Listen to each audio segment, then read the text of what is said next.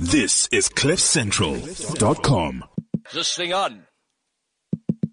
You're listening to The Bounce Show. It's live. Well, not this bit, but it's live on CliffCentral.com. Um, it's Cliff Central, play Sorry, scrap that, delete it. CliffCentral.com. It's all you keep me waiting so long. You know, see me as superstar, man, I have time to waste with your minions and things.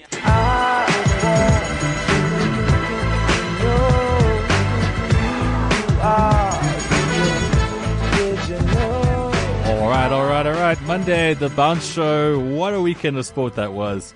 In the truest form of the expression, I guess. There was like Formula One you could actually watch. Formula One you could actually tell your friends about. Uh, there was football of all kinds of shapes and sizes with huge ramifications for many teams. Incredible rugby. There was tennis. There was golf. Absolutely everything. So, of course, in order to get everything, you are at the right place. Right, this is it. We've also got a great, uh, sorry, other than catching up on the weekend's uh, action there. Uh, Faithless this morning, that's the song. I forgot to intro that. Uh, other than the weekend wrap up, we've got uh, Kyle's coming in from Conquer Sport. Last week, the guys from Conquer Sport had this amazing article about Leicester City and how they have just kind of, it seems to be like a, a, a financial bubble bursting. The fact that Leicester, the entire team, cost what that Ginger from Man City did to Kevin De Bruyne. The entire team for one guy. Um, and yet they're champions. So uh, Carl's going to come in and discuss this whole thing about how maybe this is going to be the change. Maybe this is like a new dawn in how championship teams are put together and constructed and sort of, you know, um, what's the word? Executing their plans towards these titles. And then we've got Juan from the left backs, uh, our rugby go-to guy. He is going to be talking about Super Rugby. There's also a very interesting weekend of sevens rugby, so we're going to catch up on all of that. I got, I got a couple of other questions I need to ask him, basically about this whole, you know, people keep crapping on about the fact that like Super Rugby can't keep expanding. There's no more room, blah blah blah blah blah. But you know, ever since we've had these like transformation discussions and we've tried to, I've tried to look at things a slightly different way. I'm trying to see things in a more positive light because it just seems negativity sells everything nowadays, whether it be uh, in the media, whether it be uh, opinion. You know, like profiles are based on negative, salacious um, input. So I'm trying to go the other way. So I want to ask a few questions Joanne about the fact that maybe we should see this as a positive. We've got these teams. Why are we not making the more of them? That's my very long-winded intro. I'm excited. It's been a great weekend of sport. But as I said at the top, it was kind of exciting because finally, finally, there was F1 worth watching. And that's because there was a new champion on the podium and he was 18 years old. Max, how was the champagne? Very good. Very good taste. you are the youngest Grand Prix winner in Formula One. How are you feeling right now? Yeah, it's an incredible feeling. I mean, I didn't expect that at all, but you know, to come to come out here on top, um, yeah, amazing. I um, I have no words for it. You're up there with Sebastian Vettel and Kimi Raikkonen, who I assume when you were very, very little, you watched them winning races. Yeah, it was very good company. I mean, Kimi even raced against my dad, so uh, very funny. Did you remind him of that? Yeah, he did. So that's very nice. Um, just talk me through. I mean, the team with your strategy today, the two stop, it, it just worked out beautifully. At what point did you think you could win this race? Well, the thing was, the first two stints I got a bit stuck. Uh, so yeah, you can't can't really get past. Um, I was quite good in the tires, so um, I didn't want to do a three stop, and uh, we planned a two stop, and it was the best one. How were your nerves at the end? You're always so cool and calm, but were you at all nervous or worried at the end, or watching out for Kimi? No, not nervous. It was just I was focusing a lot to to make no mistakes, and I think because I was celebrating it quite a lot in the in lap, I got a bit of cramp. So uh, yeah, but that's part of it. That's no brilliant.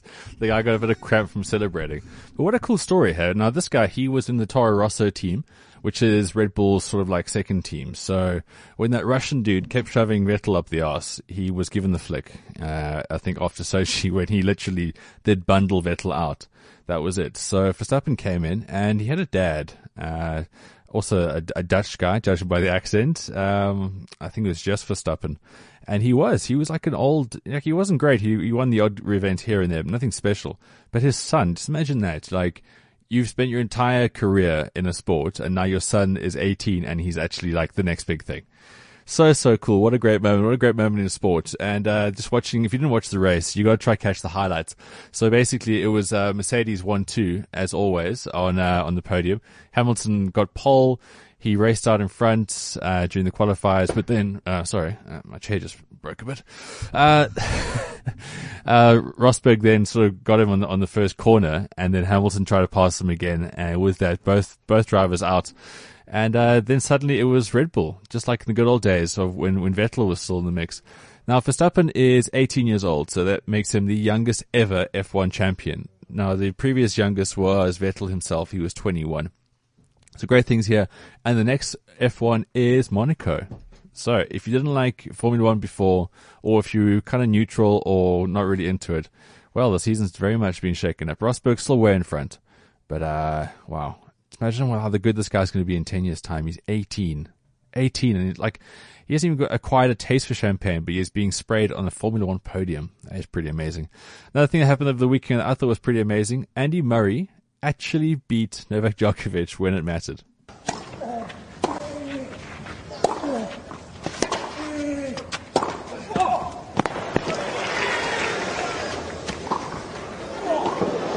He's done it! And what a way to win the title here. Andy Murray becomes the first British winner here in Rome in the Open era. Remember, it's only his second victory over Djokovic since claiming the Wimbledon title back in 2013. Oh, sorry. Quite a run that is actually uh, bordering on bullying when you think of the fact amount of times that Djokovic and Murray would square up in the end and it would just be Djokovic is that much better. You know, many say that the reason that Murray just can't beat Djokovic, I'm saying prior to this, of course, is that they're quite similar players. So Djokovic would just sort of overdo Andy in every single facet of the game, whether it be serve, whether it be return, whether it be, you know, just baseline covering, whatever it is. But that's a huge deal because going into the French Open, now Djokovic has never won the French Open, so this is quite a jittery thing for him. And he was looking so good uh, during these Rome Masters and uh, just just kind of snuff it right at the death there. It's going to be in the back of his mind going into the French Open, but what a French Open is going to be. We've got Kei Nishikori, okay, he's done well so far on the circuit. We've got Rafael Nadal, he won in Monte Carlo. Then, of course, you got Murray, just one now. Federer will throw his name in there. I don't think he'll get into the finals, but he's there. Wawrinka, form-wise, absolutely nowhere at the moment. You've got a couple of absolute outsiders who seem to be bolting at the moment as well. And then you've got uh, Djokovic. So, well, just like I said, for, uh, if you weren't into F1, now's the time to really be excited about it. If you're not really into tennis, well, now's the time where you really take notice. So, nothing to get into the weekend. Um, yeah, so we got Kyle here from Conquer Sports. We're going to be talking about Leicester City and the amazing boom of a team that didn't spend a lot of money but had a lot of sort of smarts. So we're not going to get too much into the into the whole uh, BPL just yet. Uh, we'll wait for him to kind of get in get in here, and then we've got Juan towards the latter stage of the show talking rugby. But what I do want to share with you from the EPL, English Premier League, British Premier League, call it what you will, was just the Arsenal Spurs rivalry. Now if you haven't seen too much of this over the past, it's because other teams were involved and winning the league. This year with Leicester winning the league, it was a separate story. Man United, Man City, Chelsea, they were nowhere near any, any of this. So a lot of focus was on this derby between Arsenal and Spurs. So going into the weekend, Spurs needed just one point against already relegated Newcastle to finish second in the league. This would be their highest, their best, the most important achievement in the English Premier League, and they would, for the first time in 21 years, have beaten Arsenal on the table.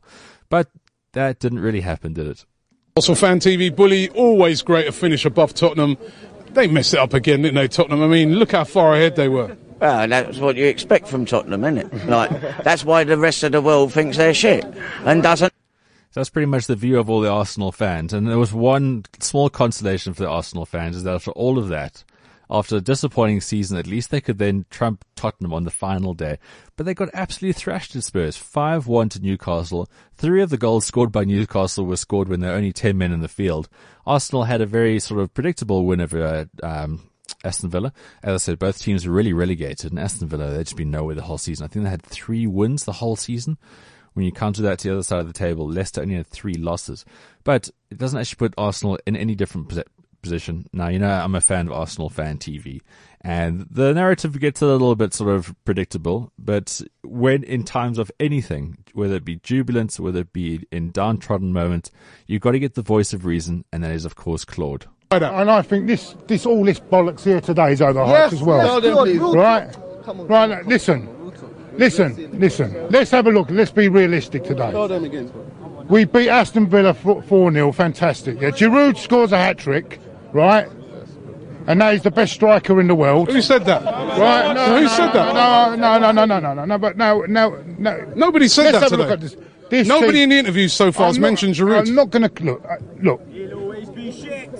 We are, it shows the mentality of this fan base, right? The complete mentality.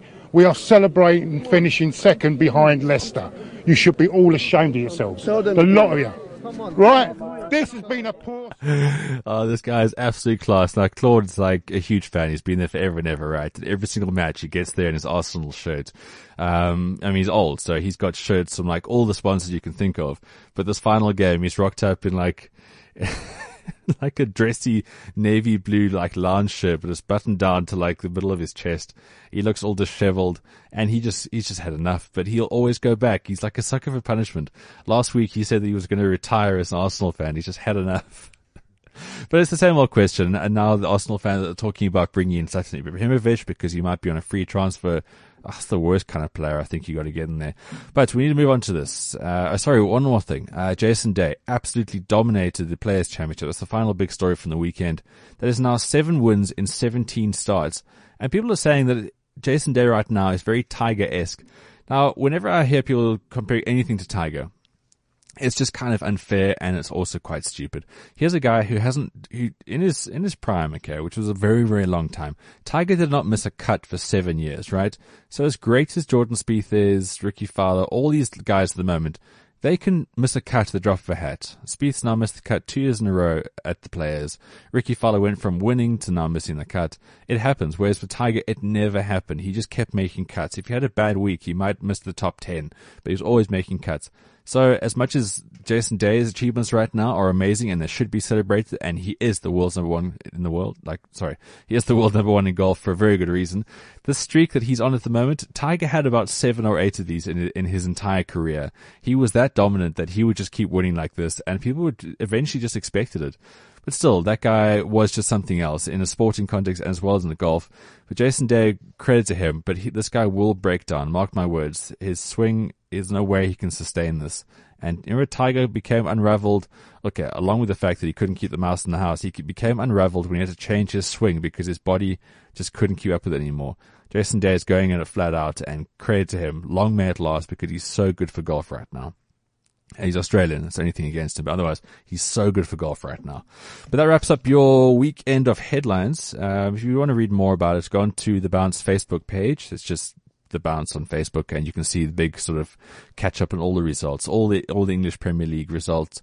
Uh, tel- sorry, Nedbank Cup. Uh, there's rugby results in there. If you want to get into all of that, but we must now get into discussion time, and that means that Kyle from Conquer Sports is here. Uh, hang on a second, Carl. Yeah, I got you now. Mike, Can you hear me now? Mike okay, too. go. How's Uh, it been? Good. Thanks yeah, for having me again. Yeah, good to have you back. Although you look a little bit worse for wear. You've arrived here in a sling. I mean, have you been playing contact sports as well? Yeah, this is a, a rugby injury that needed to be fixed. So the less said, the better, I think. Needed to be fixed. Yeah. Okay, so it wasn't re-injured. No, no, no. It was, Okay. uh, Yeah, I've got a gammy hand for the same reason. There's two screws in there, nice. and that was running away from Ellis Park. It was, actually on the field. Anyway, So it was a rugby injury. different stories, different stories. Right. so Leicester have just won the league. I mean, they've been they won about ten points in the end, which is crazy. It wasn't just the fact that everyone was really crap and they just snuck it on the last day. Ten points is a pretty decent win. So, um, I've been reading your sites, you know, because that's where I get all the real smarts. I'm not saying I plagiarize you guys, but I definitely think I'm a smarter person from reading your site. so, in this whole thing about Leicester, do you reckon this is a change in tide as far as how people are going to approach becoming championship teams in future? That's what we'd hope. Um, I mean, what what you've seen over the last couple of years is the guys with the most money win the league, um, and hopefully this is a sign of you not needing to pay huge sums of money for marquee players um, to win the league. Uh, they've shown on a fairly small budget. Fairly small um, is obviously a relative term in the space, but that they've managed to create a team that plays for each other and can win a league and win lots of games during the season, um, and lose a, a, minimal amount. I mean, losing three games in a in a in a campaign is unbelievable. That's crazy. Absolutely um, crazy. So just to, just to get in there with a bit of perspective, you said they're not spending a lot of money. Now here's a list of um, the wage bills released in January, right? Yeah. So, I mean, who knows if these, let's just say this hasn't changed too much. The number one team, wage bill wise, in the Premier League, 215 million pounds. That is what they spend. And Chelsea would know it this year, right? Man United, 203 million pounds. Yep. They're going to finish fifth. Uh, Man City, 193 million pounds. Uh, they finished fourth. Uh, Arsenal, 192 million pounds, and going up the top five, Liverpool 152 million pounds, and they're what like seventh, eighth around there. Leicester 17th on the list of wage bills. They spend a mere 48.2 million on the wages. Yeah, you say mere 40, 48, 42.8, but compared to the others, it's insane. Really, um, really is. Manchester City bought Kevin De Bruyne for a sum that was more than they bought that then and they paid for the rest of this. Then Leicester City paid for the entire squad. That is crazy. Hey? So just Absolutely to put crazy. it in, into perspective, and then they've managed within that. Yes, they didn't have the the Champions League to deal with, which a lot of those teams did. Sure. Um, so they didn't have any European football to deal with, but they still managed with that team. Firstly, to keep the majority of them fit, and then to win games. And I think it might have come from the fact that they didn't have stars. Yes, Vardy and Mahrez ended up being stars, and maybe Wes Morgan himself. But to begin with, they didn't have any. So they could play as a team and play for each other and know that they're all going in the same direction. It's a very good point. Now, I'm going to reference Arsenal because it's the team that I know the most about. And purely on the back of Arsenal fan TV, I think they're great entertainment, whether you like Arsenal or not.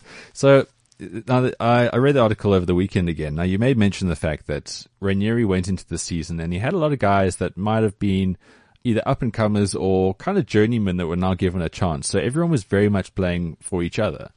Now, Arsenal are talking about maybe getting a guy like Zlatan Ibrahimovic to come into the team, right? Because when you watch Arsenal fan TV, the question is every single week, what needs to change? What's gonna?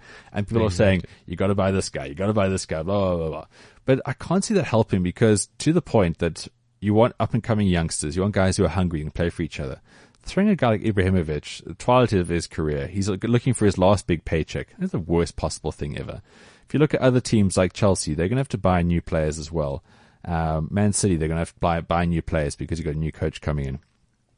The more you look at it, the more you think, well, hang on a second. Leicester's blueprint for success is something that teams should really emulate. But is it something that all teams could do? That's a, and that's probably what remains to be seen going forward.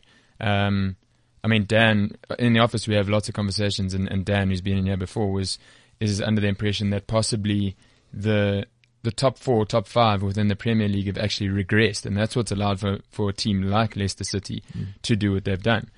Um, but there's so many different facets within that. Um, are you supposed to be scouting players from eight years old? Are you supposed to be scouting them at 16? Should they be in your academy the whole way through? Um, do you need to pay a lot of money for an experienced player to then be able to um, to let the youngsters feed off him? There are there's so many arguments that can be made for for marquee signings, and then so many arguments that are against marquee signings. Well, again, if you look at Alex Ferguson's real glory years, it was built on academy kids. Exactly, and that's where I think it, or we think it should be done. Um, you've got Spurs are doing a similar thing now. All of them are putting a lot of money into their academies. Um, and what it means is that they can groom the guy, the guys from a very young age and instill in them the kind of football that they want to play and they believe is a winning style of football. And you can only rationally it makes sense. You would yeah. think that that would be the way to go. You know that you don't have to pay these guys massive amounts. They're not there as a a promotional gimmick from Adidas or someone like that. Sure. They really are there just to win and to play for the team that has supported them their whole lives. Now, something I'm picking up is that when you look at this, you look at transformation, all the sport, sport's actually not difficult. All these solutions are easy, but they're long term, right? Exactly. So we can have these, and I, I agree with everything you just said, but fan pressure has got to be one of the biggest things, especially in the English Premier League, right? So you got all these guys calling for signings. Like we had it, we saw it huge in Liverpool. Suarez left and it was like, must have signings, must have signings. But it must be the hardest thing for a manager to kind of go on this. But you know, is there maybe a, a, a happy medium somewhere along the line here? Maybe, possibly, but I think it's also educating the fan base. So if you can tell the fans, look, we're not going to spend this much on players, but your ticket prices will be less. I mean, you've got you've had Ian Ayre, who's now going to resign as CEO of Liverpool, but you've mm-hmm. had him in boardroom meetings and and fights. So in fights within the boardroom and in fights with the fans about ticket prices because he's had to up ticket prices, both season tickets and your general tickets. Well, they were what the fifth biggest wage bill in the Premier League, so. and this is why. So they're now so if you can get to a point where you're not having to fork out 300 million pounds um, for your wage bill or 200 million pounds as it is there, um, you don't have to then have the knock-on effect for the fans, and we can only hope that it'll be the, sta- the same um, spectacle, so the football will still be as good, um, but you're paying less to go and see your team team play, and that's kind of the education is the difficult bit because the guys just want results immediately. Sure, but I mean, with these guys, one thing that can be said about these English Premier League teams is like the fans are very much invested. It's a family thing. It's like they do whatever job they do, sure, Monday to Friday, and then the weekend is it's the team. It's not I'm going to a kids party or my friend's got a wedding. No, it's the team. Exactly. And these guys travel here like you know, they drive length and breadth of the country every weekend to go be there in the team, in the jersey they just paid for again. Every season it's a new shirt, whatever, whatever, whatever. But it's um, it's like okay, so let's again let's just use Arsenal for instance, right? They've got a problem in that they're not winning trophies, but yet they're getting they're paying a lot of money. Where would the money be better used? Say, for instance, for for all these high flying clubs, is it straight back into the academy, or is it just about you know getting other sort of ways of scouting players, like you mentioned. What, what do you reckon would be the first step? Well, I think th- there's a lot there. Um, I think the academies is where a lot of the clubs are seeing that um, are seeing a good return. So obviously, as an investor, you want to see a return on your on your money spent. So more money in the in the academies would be great. Okay. But then also being able to make sure that the money is, and this may sound a little bit um, uncapitalist, but the money is spread across more of the players. So we've we've written articles. Right, because I was thinking straight away when Rooney's wage bill. I mean, I'd love to see the pound to goal ratio with that guy. So, exactly. so there's a prime example. You can just take one guy and cut that and throw into the academy. Exactly, and it's not just the academy; it's the fringe players of your entire squad. Right. So instead of paying one guy two hundred thousand pounds a week, you're paying ten guys twenty thousand pounds a week, and it makes more sense because they're not. Everyone's now um, in the same boat, so all those guys are are all aiming towards the same goal. Um, and also, you don't have these these guys who've got too much money and don't know what to do with it. Well, exactly. They often have orange wives and very fast cars that crash into bridges. Exactly. But now, like in a perfect world of capitalism and all that kind of stuff, is do you reckon that these guys ever get paid less, or do you reckon like you, you you've hit a ceiling and now that's just the norm? Yeah, I don't. Uh, as I say in the article, I mean, the the the crux of the article is that hopefully this will be a sign of a, a financial bubble bursting within player salaries, and kind I don't like, like property bubbles and that kind of stuff. Exactly. So I I don't necessarily think that that will happen, but maybe there'll be a rationalization of those salaries. So instead of us seeing someone signed on for however much it is, a, a, a vast sum of money, they'll come in on a, on a decent wage bill, and then that money that they could have paid um, for a, a, much bigger marquee, let's say, is then spread across and, and used better within the club, whether that is on lower tickets, uh, on lowering the ticket prices, or whether it is, is finding the next youngster at eight years old in Africa. Wow. I mean, there's some amazing PR opportunities when you think about this. If a real progressive club were to say, look, we've, this is what we're doing with the money. We've got our players invested in the process of becoming champions. We're doing this. We're giving more back to you, the fans. This is an amazing opportunity for someone to look like a real golden boy here. Arsenal, again, a prime team. There's all this wrangling about the fact that the board comes first, the players, the fans, everything comes second. They've got the most amazing opportunity to kind of take this. They should really read this article and go forth. The, the biggest problem there is the immediate results. Yeah. And and the fans and everyone around just wants those immediate results. And Leicester were very, very fortunate, um, and also obviously good at what they do to get the results in, their, sure. in the first season. Um, and that, I mean, it's it's a phenomenal achievement. Um, so we can only hope that others try and copy that blueprint. and get the immediate results, it's very unlikely. Lots of guys probably will try and copy it and not get those results, and the fans will turn on them, and we'll get the same thing happening again and again.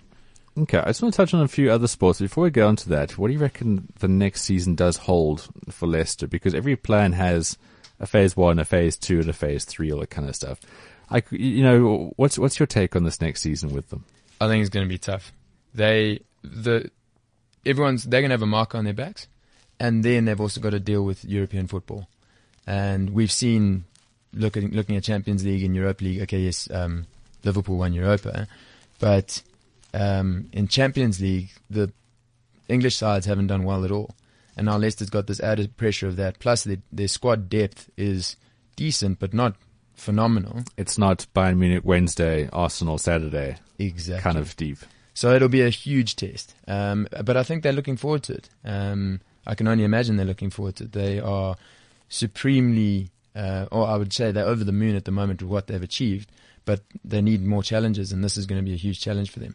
Well, you know, people are saying that the, the stars, the natural stars, are going to go, but when you think about it, why would you go when you've got guaranteed Champions, Champions League football, right? You can't get that if you go to Man United. Exactly. why would you go when you've started something that's really great? And you know that, like, you can see it with these guys. When that Drinkwater guy scored that goal yesterday, you can see, like, they still cherish every single goal. They still cherish all these moments. It was a big deal yesterday not losing to Chelsea on the final yeah. day. It didn't mean anything, but it meant a lot to them. There's a lot of pride going in that team. So I, unless stupid money's going to come from Spain for some of these players, I don't see that team changing a hell of a lot. No, I don't think so. I mean, Vardy's already verbally committed. I know verbally. But the thing is, Vardy's already very much at the twilight of his twenties. Yeah. So he's not like he's going to be a real long term prospect for someone. He's not. Mahrez, I think he needs a couple more seasons before he becomes that marquee signing that Real Madrid are going to sell jerseys on because a lot mm. of this is coming out of that hype. Of and I just, and a, a, lot of the players in there, I think they'll work great as a unit. You can't just sort of someone take them, put them in a team, and expect them to be stars. And that's the thing; it's about building a team and those combinations. Dan wrote an article on um, on that recently. Um, it's all well and good having these these guys who are phenomenal at playing a particular sport. Yeah. But if they don't work well with someone else next to them, they're useless. Completely. So I mean, you're seeing it now. There's there's a bit of a, a, a there could be something happening within Mercedes with Rosberg and Hamilton. They're both very good. They drive amazing cars, but they're knocking each other off the track. Yeah. So they, they both try to use the same piece of tarmac. Exactly. so Mercedes could end up with a Prost Senna situation. Um, so yeah, I mean, it is a, Leicester have obviously built a very good team, and it's that team has been built around those combinations that they've been able to work with. So if they did lose someone like Mahrez, they may have someone that they've already groomed to play like him sure. that will then be able to um, to play in, uh, in the same way as he has done with Vardy and Drinkwater and the guys. Well, look, I want to touch on this with uh, Jean in a sec with the left backs, but like I, I read your article and I look at the Leicester story and I just think like, again, there's so much opportunity in this country. We've got teams that aren't winning. Okay. They've got the expectations are getting lower and lower with SA teams. And mm-hmm. that's just not me saying that. You got to look at this and go, okay, cool. I know immediate uh, results, because this is the big uh, factor in this debate, is that immediate results are craved, and therefore that could stifle ultimate glory. But it's like there's not there's not enough good blueprints going here. It, like we can't just keep saying we haven't got the players. You hear it every single week in Super Rugby.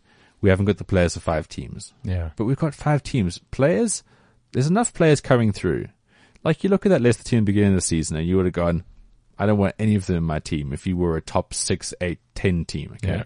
But something happened there. There was a cohesion and definitely a coach came through the system. Do you not think that maybe we just need to relook at how we coach players in this country? Going definitely. slightly off topic.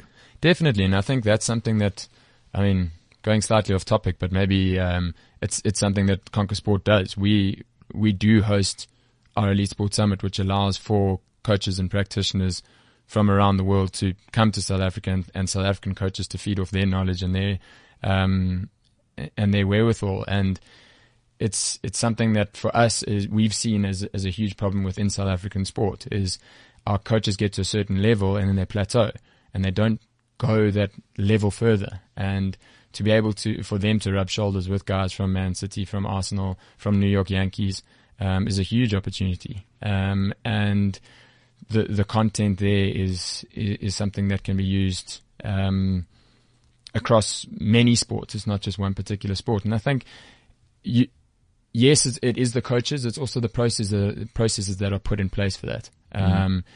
Ranieri came in and didn't make any changes to what was already there at, at Leicester City. Yeah. Um, and in that he was slightly fortunate. Um, I think we've got to look at our grassroots level and the processes that are put in place there and try and make sure that everyone's, as a collective, striving towards the same thing. I mean, you, you look at, for example, um, the central, central cr- contracting of players at New Zealand Rugby. Oh yeah. SA Rugby have started doing that. It should be the same for the coaches. If someone is, if the Lions, for example, are looking for a new strength and conditioning coach, it should be Saru that are then going and asking the the public or the the sporting fraternity, we need a strength and conditioning coach. It shouldn't be the Lions then going and doing that. It should be a process that Saru and the Lions are linked to. Well, if you look at New Zealand, how many times a guy has stepped down because he feels as in the guy could probably do his job better? Exactly. Because they've all worked together. They've got the same mentality. It hates me how we always have to, I hate it how we always have to go back to the New Zealand example. The guys just get it right. Um, sorry, the, the one last point before we get into a rugby conversation with Juan is that I believe that we're just so caught up in this country, not to make it too South Africa specific because, you know, we all make too much of our problems sometimes. But it's like this player worship and we become so inclined to always pin everything on star players. I mean, I saw it in high school. The biggest, the fastest guy, everything's pinned on that guy. Mm. Rather than, and then suddenly we'd play against a team that just had, you can see the guys are drilled. They know exactly what they're doing because it's more of a collective. Yeah. I think we've got to take, in whether it be rugby, cricket, whatever it may be, take the example of Leicester and that your unit is always going to be stronger. It's like the Yeah. sum of all parts crap. But it's just too easy to say, well, if we get three or four really good players, we're going to be amazing. Yeah. The guys can't play together. They can't click together. It's just absolutely pointless. You've seen the Lions. The Lions have come from a team that, um, like, it, it- I mean, over the years, the Lions have produced some phenomenal players that have then been poached by the bigger unions because they've got more money and they live on the coast. Um, yeah. Or Cheetahs. Cheetahs, the same thing. Yeah. I mean, Cheetahs essentially, the apprenticeship ends with you going to the Sharks. Exactly. But the Lions have been able to produce results because they've played as a team and they've had that instilled by Johan Ackermann, um, that you guys are only going to get better and you're going to um, achieve more if you play for each other.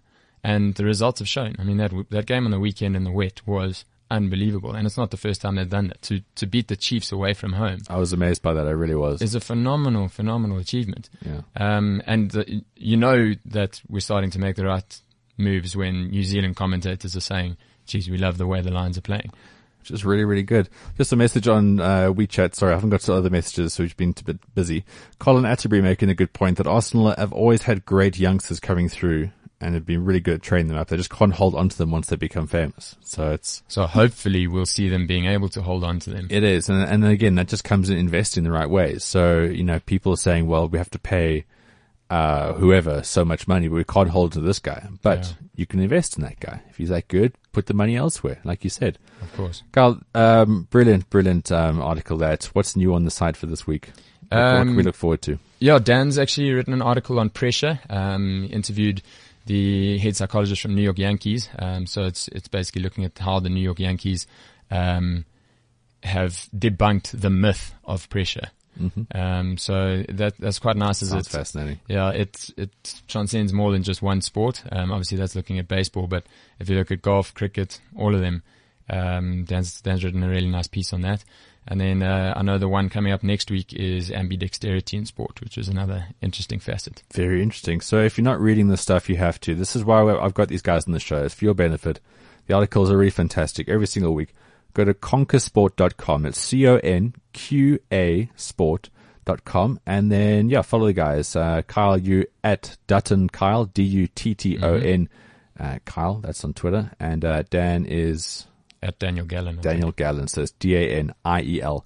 G-A-L-L-A-N. And then Conquer Sport as well, at Conquer And then at Conquer Sport as well. Yeah, okay, sure. Carl, thanks so much for coming through. We've got I know, uh. Juan from the left backs up next. But first, before we get into that, uh, I've got to play a little ad. Hey, Duncan, nailing it. Hey, like I'm on, I'm so on it today. and then uh, I've got a little clip about Jamie Vardy. I actually want to play first. Now, Jamie Vardy has this celebrity, well, this this lookalike, and his life is absolutely changed because this postman is now getting paid huge appearance fees to basically walk around like Jamie Vardy. My brother's a postman, and he says you're now a legend within the Royal Mail. Everybody's talking about you. Yeah. Uh, are you still having to hold down your job? Right, yeah, the, the press didn't quite get it accurate yesterday. Um, my agent's in talks with Royal Mail about getting me a career break. Ooh. But, But at the minute, And a career Yeah, break we'll to see. do what? Because I read somewhere about Celebrity Big Brother, all yeah, sorts we're in, we're in talks with TV shows. Um, we've got bookings in uh, Dubai, Ibiza, Ayia Napa for cl- nightclubs. uh, I did one two, nights ago in Canterbury. Uh, so we we had to travel from Manchester to Canterbury for five-hour travel to do it. Business leaders around the globe are committing to building a better world for everyone. CliffCentral.com is joining forces with the Sympathy Sleep Out, taking a stand for the plight of the homeless. We invite you to participate with us in the Sympathy Sleep Out on the 28th of July 2016. Join the ranks of leaders of change by using your influence for what truly matters. Sign up now for the Sympathy Sleep Out on www.theceosleepoutza.co.za. That's the CEO Sleepout.za.co.za.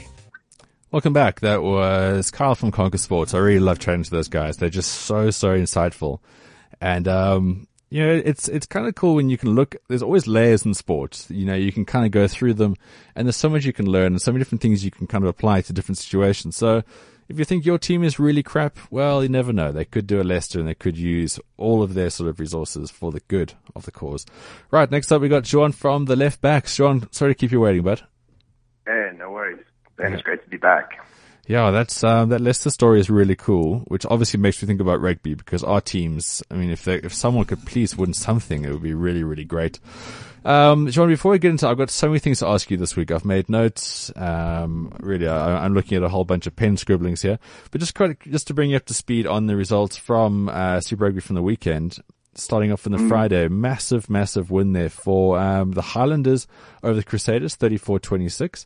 Then the Rebels at home. Uh, Rebels trying their damnedest to be the best Aussie team, but they're coming a little unstuck of late. So 22-30 they went down at home to the Brumbies. Saturday we saw the Hurricanes 29 over the lackluster Reds. They were 14. Waratahs thrashing the Bulls 31-8. Sunwolves versus the Stormers. What a shit show that was. How the Stormers cocked this one up. I mean, Nick Mallett made a very good point. I know that's like a, it's like a, a cliched statement nowadays because he makes many good points, but the Stormers, they did not look to win that game. They looked to thrash the team and they just had to really pull it out of their ass right at the end there. So 17 all. Cheetahs versus the Kings in a very forgettable match, 34-20, but the Lions were incredible. 43-5 winners over the Blues in conditions that you never want to leave the house, let alone go play rugby. the skill level, and I gotta say, it, it, if these guys could somehow acquire consistency, I mean, obviously it's going to come with experience, but this is a very, very good side here. And the fact they beat the Chiefs away and they completely hammered the Blues on the weekend. It was really, really great to see. And then the final match, it was the Jaguars 22 and the Sharks 25. So go on the Sharks We with a late sort of comeback here and their season's not looking so bad. So to look into the logs and that kind of stuff, Jean, what's your take on the current situation? Who the teams are really impressing you at the moment? Um, I think, you know, the Lions were incredible on Saturday in those kinds of conditions. You know, other South African teams would have kind of uh, drawn shutters, like a lot of mauling, a lot of lineouts, a lot of rucking, but the Lions are just like, eh, going to throw it around a bit, kick it around a bit, and that's, I think, why they hammered the Blues so effectively. Um, I think in the New Zealand conference, one team for me that is just peaking at just the right time is the Highlanders. Their their backline is just like it oozes class. I, I I don't really know of any backlines in the competition that can rival them. Really, they are just formidable, and I think that they are looking really, really, really good at the right time too. But don't you find it's funny how Naholo comes back and uh, they really are like another level, huh? For sure, yeah. Naholo is just he's just something else. He's just like a beast, and you know the the, the speed he has and the size he has and just the skills he has. It, it really is. uh, You know, often you, you find that one player, well, they say one player doesn't make a team, but sometimes, you know, bringing one player back of that kind of caliber really can help you lift your performance and everybody just plays a little bit better. And I think that's exactly what's happening with the Highlanders. Yeah, it's a very good point. That something that maybe is lacking in the Stormers team right now. Seeing is, well, you might play fly half for them next week. Yeah, I am a Stormers fan, um, you know, but on Saturday they had a severe case of what I'd like to call um, underestimatalitis. They Huge they thing. went to Singapore thinking they're going to absolutely hammer the Sunwolves. I mean, the Sunwolves are the team that lost 92-17 or whatever to the Cheetahs, and that's exactly why they came, why they nearly came unstuck. I, I think the, the, the disturbing thing with the Stormers is, is that they've had a significantly easier road to the final than the Lions and the Sharks have, yet they are kind of trending a little downwards, which is which is quite concerning. I think on Saturday the only player that really put his hand up, or literally the only one who played, was Peter Steph Toy. I think he's just so hungry for the ball. He's just got such a hunger in him, and I think that um, he's the kind of guy that can inspire the team a little bit. But I think that their their attitude's a little wrong at the moment, and I think with the with the return of Etzebeth, I think they'll also be much better uh, with his return too. Now that, that brings up just one of the questions I've got for you today. Now, there's obviously no easy game in Super Rugby. Now, we've always seen this. Uh, the Sunwolves beats, I mean, they can still beat a team somewhere along the line. But this fact that the Stormers aren't playing New Zealand teams is almost actually detrimental now because they know that they can beat sort of the lesser teams, the more predictable teams through a certain game plan. But when you play against New Zealand teams, like this is the whole beauty of playing Southern Hemisphere rugby. And this is why Argentina are being involved because when you play against the best, you will ultimately get better. Do you think that's kind of Yeah. that's kind of hindering the Stormers right now, seeing as how flat they were in the weekend? Yeah, totally. I, I- think, you know, even with Flecky, I think that the, the, the Stormers game plan has gotten a lot better. But I do think that they still tactically they're a little bit behind. You know, I, I- I think that they they're not great at tailoring their game plan to the context, and I think that that's a, a bit of a problem for them. And and yes, it's definitely detrimental to them that they probably, if the log stayed the same, I saw in my feed this morning that they'll probably play the Hurricanes. And yeah, while the Hurricanes are not you know, they're a bit hot and cold this year and they probably are beatable. It's like the Stormers would have no idea how to beat a New Zealand side because they haven't played one yet. Exactly. So I think that that would be a problem. Well, it's it's quite damning. You look at the log situation right now. I mean, if you look at the New Zealand log, uh, Hurricanes are the fourth. So let's just call them the second worst New Zealand team, right? Now, on 36 points, uh, where's that still up in the Aussie League? Uh, hang on a second. 36 points, right? That means that they would be on top of the Australian log by, by, with a lead of six points. With 36 points, the fourth best New Zealand team would be leading Africa Conference 1 by five points and leading Africa Conference 2 by four points. It re- oh, it's just I mean, Graham Henry was saying that it's a bit sad to see that the fact that no other teams are really stepping up and the New Zealanders are dominating as much. It, it it's frustrating because we can't see this this tide really turning that much. These guys are just so good. For sure, man. I, I totally agree with that. Um, like I actually made a note here as well. Chiefs, Crusaders, Landers all on 37, Canes on 36. It's, um, and the Stormers, the Stormers, Lions, and Sharks are the only, well, these are three teams that are above 30 points, but it's 32, 31, and 30, and the Waratahs are on 30. So, I mean, if you had to put that like on a bar graph, you'd see that the, the New Zealand teams are literally smashing us in every way. And now, teams like the Stormers have no idea how to play them, so we come up against them in the semis, and it, it could be a bit of a disaster. Well, moving on to s- yeah, let's just try a grimly grip onto any sort of positive. The Sharks turn around here and that they've you know beaten the Hurricanes at home now going away to the Jaguares. Although I still don't know quite what to make of this team. I mean, are they an easy beat or are they just kind of smouldering and they're going to click one day? But it's a really good return. And you, you know, is this a lot to do with the fact that Lambie is coming in and players, you know, just like Naholo coming back for Highlanders, players now raising themselves around someone like a Lambie? I think it, started with the inclusion of Garth April. You know, um, I, I'm not a I'm not a big fan of Joe Pietersen. Like he used, he's a Stormers boy, and he's spare you know when he played. Hey, sorry. He's spare parts. Yeah, yeah. Um, uh, when he used to play for us, I was like, you know, obviously I'd back him and I'd want him to do well, but I, I think he he he's not like he doesn't bring anything special. He's, he's a bit of an X X factor player by his nature, but he doesn't really seem to bring anything special to the Sharks team. And I think when they put Garth April in that in that slot, immediately they were better. And now with Lambie, obviously he's a world class fly half, and I think that he's really making a big difference too. And I think, yeah, you know, to your point, uh, uh, it's also tough for me to place them. Um, they also got some tough games ahead, but um, I think they're significantly better, and I and I think that, that that's great for South African rugby. Yeah, for sure. Well, let's look at something that, like a bit of a discussion point to go to separate to current um, happenings. Now, again, like when you watch a team, or you watch the Cheetahs versus the Kings, right? It wasn't a great match. Um, Nick Mallett did allude to the fact that this is just proving that there's not enough good players to actually warrant Super Rugby in in the extremes that it is. Are we looking at this a bit wrong though? Are we not looking at and saying, okay, cool, we've got our top teams. You know, we've got the Lions doing well, we've got the Stormers who are handy, Bulls, uh, established team, and Sharks. We've got four good teams, right? And then say we've got two other teams. Is it not more of a fact that we're going, okay, cool, we've got six teams. What are we doing coaching wise? What are we doing development wise around these structures? Is it not getting past the stage where, look, I mean, Super Rugby is going nowhere. We all know this. it's like, Mhm. um, it's like our previous discussion. They're not going to suddenly start paying footballers less money, even though we all know they get paid too much money. SANZAR aren't Mm. going to suddenly start putting less teams in the tournament, even though we know that should happen. Is it not a way of saying, like, we actually need, as a country, to look at why our players are so far behind? Because resource wise, it's not like New Zealand are a super rich country. It's not like they're like England, where they've got everything they could possibly want. They just all seem to have a better understanding of what's going on. Whereas here, you've got guys coming in here doing this, you've got guys doing that. There's no cohesion anywhere. Do you think it's a, it's a situation of getting that right, or are our players simply not that, that good at this level? No, I, I definitely think our players are good enough. I think that we've got some of, the, like, if not the top three rugby talents in the world pool of talents. I mean, you just look at the schoolboy talent we have. It's, it's really, really Exactly. incredible. I That's don't I think it's that. Sorry? Yeah, that's that's exactly what my frame of thought is as well. Because youth levels would suggest that we definitely have the players.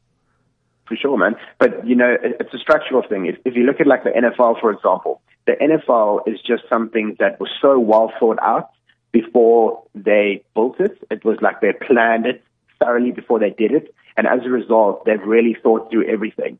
You know, you've got things like the draft, you've got things like players being traded, you got things like transfer fees and that kind of thing. And rugby, we don't have that because the it's kind of this layered onion. That's not really the best approach. We really need to we need to break down the silos and we need to think of it as, as rather as, as a vertical system rather than a horizontal one. And but I mean, you know, that's going to take so much time and cost so much money that I really don't think it's ever really going to happen. I think I, I overheard you guys talking about central contracts and how the Springboks are starting to allocate budget to try and buy back players from you know them leaving overseas and that kind of thing. And I, I think that's a really good uh, step in the right direction. But yeah, unfortunately, it's just the structures that we are up against, and I think it, it's really why we are a little bit behind New Zealand, and why we'll remain that way for a while. I'd say. See, I mean, there's two interviews in a row now. Like the answer is easy. Getting it done is what's going to be the huge problem. So sure. so so disappointing. Um, so John, going going ahead now, what's the story with the Springboks um, at the moment? I mean, what the games are what middle of June. Yeah. So we obviously take a break Super Rugby wise, right? Yeah, exactly. 11th of June is the first Springbok test. Okay, so any more developments as far as Allister Coetzee putting together a preliminary squad, or is that going to be literally announced like prior to the matches? That's I mean, such a good question, because- actually, because the thing is, like, my we- been. There, there- there, there isn't any windows for these guys to do anything other than just get together on a Monday and say, how's it? Yeah, exactly. Yeah, like I was saying, my wife actually mentioned to me the other day, shouldn't they be getting together quite soon? And I think that that's actually such an astute observation. It's like we haven't heard anything. Um, the only thing that I'm hearing from the camp is is whether uh, uh, Matt Proudfoot is going to be a, a, a coach or not. That's literally all we're hearing. Um, I, I think holistically, though, I, I tell everybody that asks me my opinion that I think it's quite an exciting time for the Springboks. I think that there's, there's going to be a lot of changes, you know, with Allister Coetzee and all the kind of controversy that surrounded him and the fact that we lost quite a lot of players to retirement towards the end of the, of the World Cup. I think it's a very exciting time to be a Springbok supporter. I think the first squad is going to be incredibly interesting. I think it's probably going to be a really big squad. You know, it always is, and then they're going to trim it away quite quickly. Um, yeah, I mean, in terms of what the the 15 or 22 man team is going to look like on the day, I have I have kind of two schools of thought. So either have we're going to see quite radically different, or we're going to see very very similar. And my feeling is is that it's probably going to be very very similar, and that's due to the fact that Allister Coetzee has run out of time. You know, 11th of June is the first test. It's in like a month's time. The Boks will need to come together quickly, and he's going to want to win his first series. There's no way he's going to want to experiment with it. I don't think that he's a very experimental guy. And as a result, we'll probably see a very, very similar nexus of players in the first Springbok 22 man squad. And any sort of gut feeling on the captain? Um, you know, that's it's something I've been thinking about a lot, and um, I think that a really long term, what a, a, really strong candidate for captain would be Handré Pollard. I think he's a really strong leader, and I think that um, you know he plays locally, so I think that that ticks that box. Ideally, in an ideal world, my captain would be Duane Vermeulen. He just leads from the front, but unfortunately, him being overseas might be a bit of a problem. Um, then another dark horse would be maybe Frans Malherbe. I think he's also a really good leader. I think his position in the team is relatively secure. In my opinion, that's probably the most important thing is, is, is that your position in the team is secure. Look at a guy like Whiteley, great player, lovely guy, but is he the best number eight in the country? I'm not really sure that he is. He doesn't stand head and shoulders above the rest in a totally objective way for him to be, you know, kind of earmarked as a Springbok number eight and a possible captain. So, yeah, those would be my main three candidates. Maybe Lambie as well. Yeah, I, look, I'm I'm swayed towards going with Lambie now because if you look at the, all things, you, you want to get to the point where, as you said, the guy is a dead cert. Uh, you can't yeah. see it with a lot of other people right now, and you don't want to get to a position where John Smit was in the latter stage of his career, where you're picking a captain and then you're picking a team because he wasn't the form number two, and then there was the whole tight head controversy, whatever. So yeah, very interesting times here, John. Um, what more can we sure. expect from from stuff on your blog this week? Um, I think we're probably going to push out a post about um, the Springbok captain uh, kind of debate and push out a couple of options of who we can look forward to there. Um, I'm not sure what Bruce has got planned. Actually, I probably should have caught up with him because he's our soccer and rugby guy. I mean, soccer and cricket guy. Maybe I know he's not a big fan of the IPL, so don't expect anything on that. But maybe something football related. Um, yeah, I think it'll probably be uh, quite an easy post to write this week because I think last week's post was quite uh, uh, the Leicester one was, was something that took quite a while to put together. Okay, cool. So that's the left, well, the left backs. Uh, yeah. Oh, left backs dot dot sorry, just left backs, no the left backs dot za. So catch exactly. up with the guys there. Um, Sean, thanks so much for your time again. We have well run out of time so so quickly, but yeah, that's that's a big rugby catch up. Uh, we'll catch up again with Sean prior to the the Springboks. So yeah, June 11th. If you're looking to know when the Springboks are going to be in action, um, who the team might be, June 11th. Chat to you then, John. Thanks, Ben. All right, that is this week's show. It's all done. Uh, if you just if you catch in the back of this live, we'll get onto the podcast. If you go onto thebounce.co.za, that is the site. That is the home of this of this whole show. That is what I put my blood, sweat, and tears into, or at very least just my keystrokes. So go onto thebounce.co.za, or go on to at follow the bounce on Twitter. You can catch up all with all my, my workings there. And then, of course, the bounce on Instagram and Facebook. I am plugging this hard as hell because I tell you what, it's a very interesting time of year. There's a lot of sport on the go. You don't want to miss any of it. Or for daily interactions with me, listen to the Gareth Cliff Show right here on cliffcentral.com. 6.30ish, I do a daily bulletin. And for everything else, just go into cliffcentral.com, try find the bounce page. I, literally, there is about a thousand ways to find me and my guests and all these things. So there's never any excuse to not be informed or entertained when it comes to sport. I shall catch you back next week. The bounce show will be, uh, I can't confirm what's on next week to be quite totally frank with you, I don't plan that far ahead. Anyway, enjoy the rest of the day in the company of cliffcentral.com and uh, listen to the podcast and share it with your friends. We're going to play out with a track from Carmen. Don't know who this is, but hey, here you go. Enjoy your day. This is cliffcentral.com.